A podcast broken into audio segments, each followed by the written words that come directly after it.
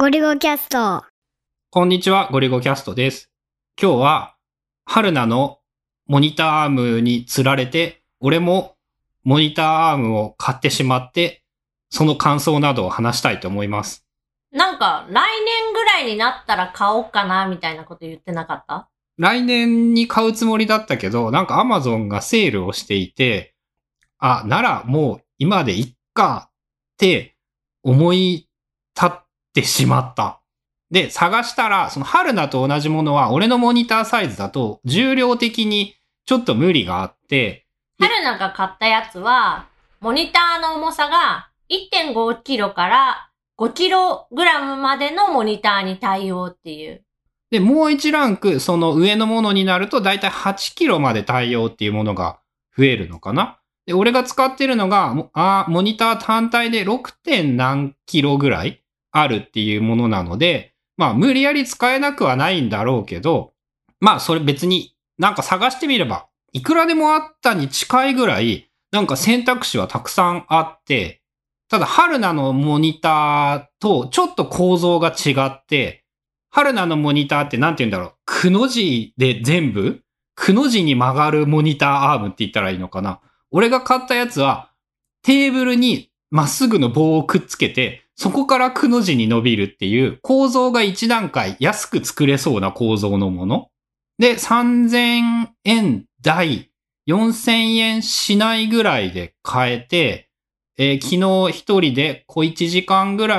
間ちょいぐらいでケーブルをきれいにするという無駄作業を含めてだいたい完了しました。なんか、Amazon で頼んで、今日届くっていうので、まだ来てないよね。置き配まだ来てないよね。とかって、結構なんか楽しみにしてた？いや、もっと早く買えばよかったというか、羨ましくって、机が広いのが。で、昨日ですね、その机が広くなって、気がついてしまいました。何に？机の上が広くなるとね、ダラダラするときにも Mac が超便利になってしまった。どういうこと？机が広いからね、なんて言うんだろう、キーボードとトラックパッドを置いても、まだまだ机の上に余裕があるし、そのモニターが事実上机が全面自由に使えることによって、キーボードとか、そういうものをどこにでも動かせるようになって、机の上にですね、お酒とおつまみを置いても狭くない。仕事場のテーブルの上に、お酒とおつまみと、まあ、Mac を広げても全然余裕ができたっていう。で、さらに、机が狭い場合のお酒とおつまみが存在するデメリットはですね、キーボードとトラックパッドを置く場所がないので、結局、だから事実上すごい不便だったんだよね。キーボード、トラックパッドが操作できないとパソコン使えないじゃん？で、何かする場合に iPad はそれが手で操作できてフットプリントがちっちゃいから、どこでも何でもできるということがメリットだったんだけど、なんかね、机に余裕があるとね、トラックパッドとキーボードを置いときつつも手元に十分なスペースが確保できて、全部自在に操作できてしまう。で、昨日、久しぶりに30インチクラスのモニターで F1 を見たら、こっちの方がいいじゃんって思ってしまった。つまり、モニターアームはすごく良かった。うん。モニターアーム自体はね、俺の設定がまだちゃんと調整できていないからなのか、なんかね、上下とかめっちゃ動かしづらかったり、棒に固定するタイプだと、やっぱ当たり前なんだけど、下下げられる加減というものが、その棒のどの位置に固定したかによって決まってしまうので、あんまりね、可動範囲広くないんだよね。という意味で3000円での価値は大半が机が広くなることなんだけど、まあ机が広くなったことで、一つはそういうなんかダラダラするときに便利っていうのはあるんだけど、やっぱね、めっちゃいろんなことがやりやすくなるね。机がスッキリするとこんなに、なんて言うんだろう、やる気が出るという言い方をしたらいいのかな。なんか綺麗に収まっていろんなことの効率が上がるような気がした。まあなんか他の人がやってるのとか見ててイメージは湧くんだけど、なんかこれもすっごい難しいんだけど、実際やってみて、初めて良さを体感できるっていうか、まあ、一つはその机がスッキリしていることによって、片付けようという意識がこう、どこかで働く。で、それを維持し続けると、すっごい気分もスッキリするから、仕事とかにも集中しやすいとかはあると思うし、で、実際そのスペースが広がったっていうのは、自分もすごく思っていて、今使っている 12.9 インチの iPad Pro を、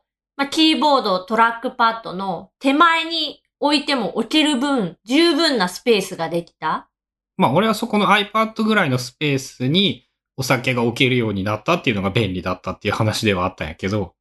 多分、その机の上がっていうよりも、そもそもの問題は、モニターを置くためのその台みたいな。あれがすごい邪魔だったんだね。あんなに邪魔だったんだねっていうのを思い知ったね。あれがあることによって、かなりその制約というか、まあその存在感もあるし、で、モニター台の下に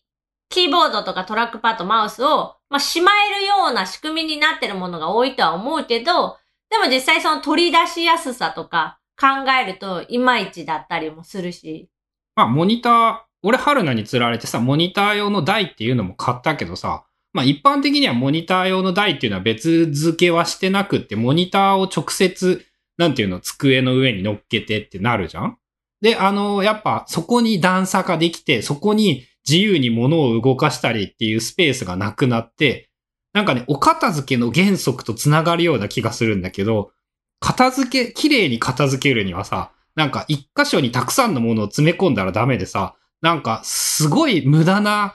かと思えるような、なんか一個の箱に一個のものしかしまわないぐらいのさ、この場所はこれって決めて、こうごちゃごちゃ置かないみたいな、それに通ずる、なんかこう、シンプルさというか、それによって片付いた感がついて、操作快適になるとかあるような気がして。そういえば、今まで使ってた PC スタンドっていうの？その MacBook を、乗せる台みたいなやつも使わなくなったってこと？いらん。なんか、いろんなものを、なんて言うんだろう。春菜が使っていたやつを勝手にパクっていた MacBook の台っていうのも、あれも、だからやっぱ、なんか、余計なものが少ない方が結局便利だなと思って、まあ言って机の上にそのスピーカーだったり、パソコンだったり、キーボードだったり、マウスっていうかトラックパッドだったりって個数は多いんだけど、なんかでも絶対量が減って、隙間ができる配置ができるようになったということがなんか一番良かったのかなって思う。置ける場所があるから全部置いてしまったら当たり前だけどやっぱ不便なんだよね。で、キーボードをなんか前後に動かせる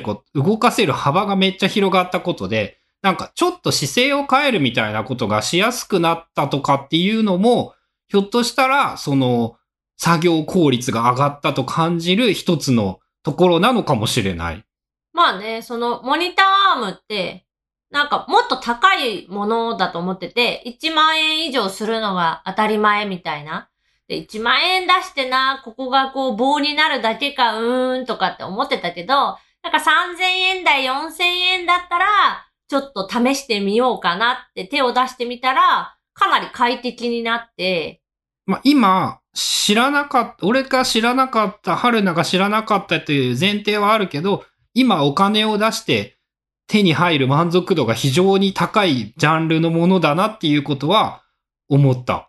まあ最近在宅ワークが増えてとか家で仕事することが増えてっていうので自分のそのパソコン周りの環境を整える人とかが増えてきてるけど、モニターアームはね結構その優先度高く導入したらきっと幸せになれるんじゃないかなっていうのは思った。その前に外付けモニターを導入しないといけないっていうところがあるんじゃない？人によっては。ノートパソコンとか iPad とかしか使ってなかった人はっていう。うん。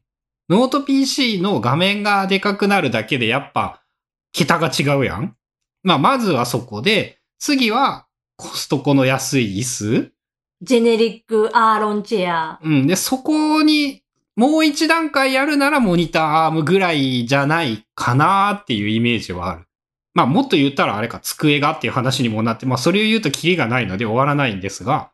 優先順位かなり高めにしてもいい。実際金額がだいぶ低いのでお金をかけた場合の効果がでかいものとしては有力なものだったね。コスパいい。うん、コスパいいやつね。椅子とかはさ、やっぱいいやつ買うと、まあ普通に5万から10万かかっちゃうから、まあ長い年月買ってれば、なんかよくみんなが言う実質ただみたいなもんだみたいに言えるかもしれないけど、速攻でその効果が出て、こうわかりやすくめっちゃいいってなるので言えば、多分モニターの方が満足度は高そう。そうかもね。まあ5000円で買えるという意味で、外付けモニター使っている人だったら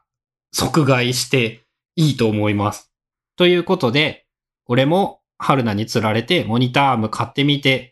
思いもよらない良さとか、思っていた期待通りの良さとかいろいろあって良かったよっていうお話でした。ゴリゴキャストへのご意見、ご感想、リクエストなどは、ツイッターのハッシュタグ、#ゴリゴキャスト、ゴリゴがひらがな、キャストが英語でつぶやいてもらうか、ポッドキャストの概要欄に Google フォームのお便りフォームも用意しているので、そちらに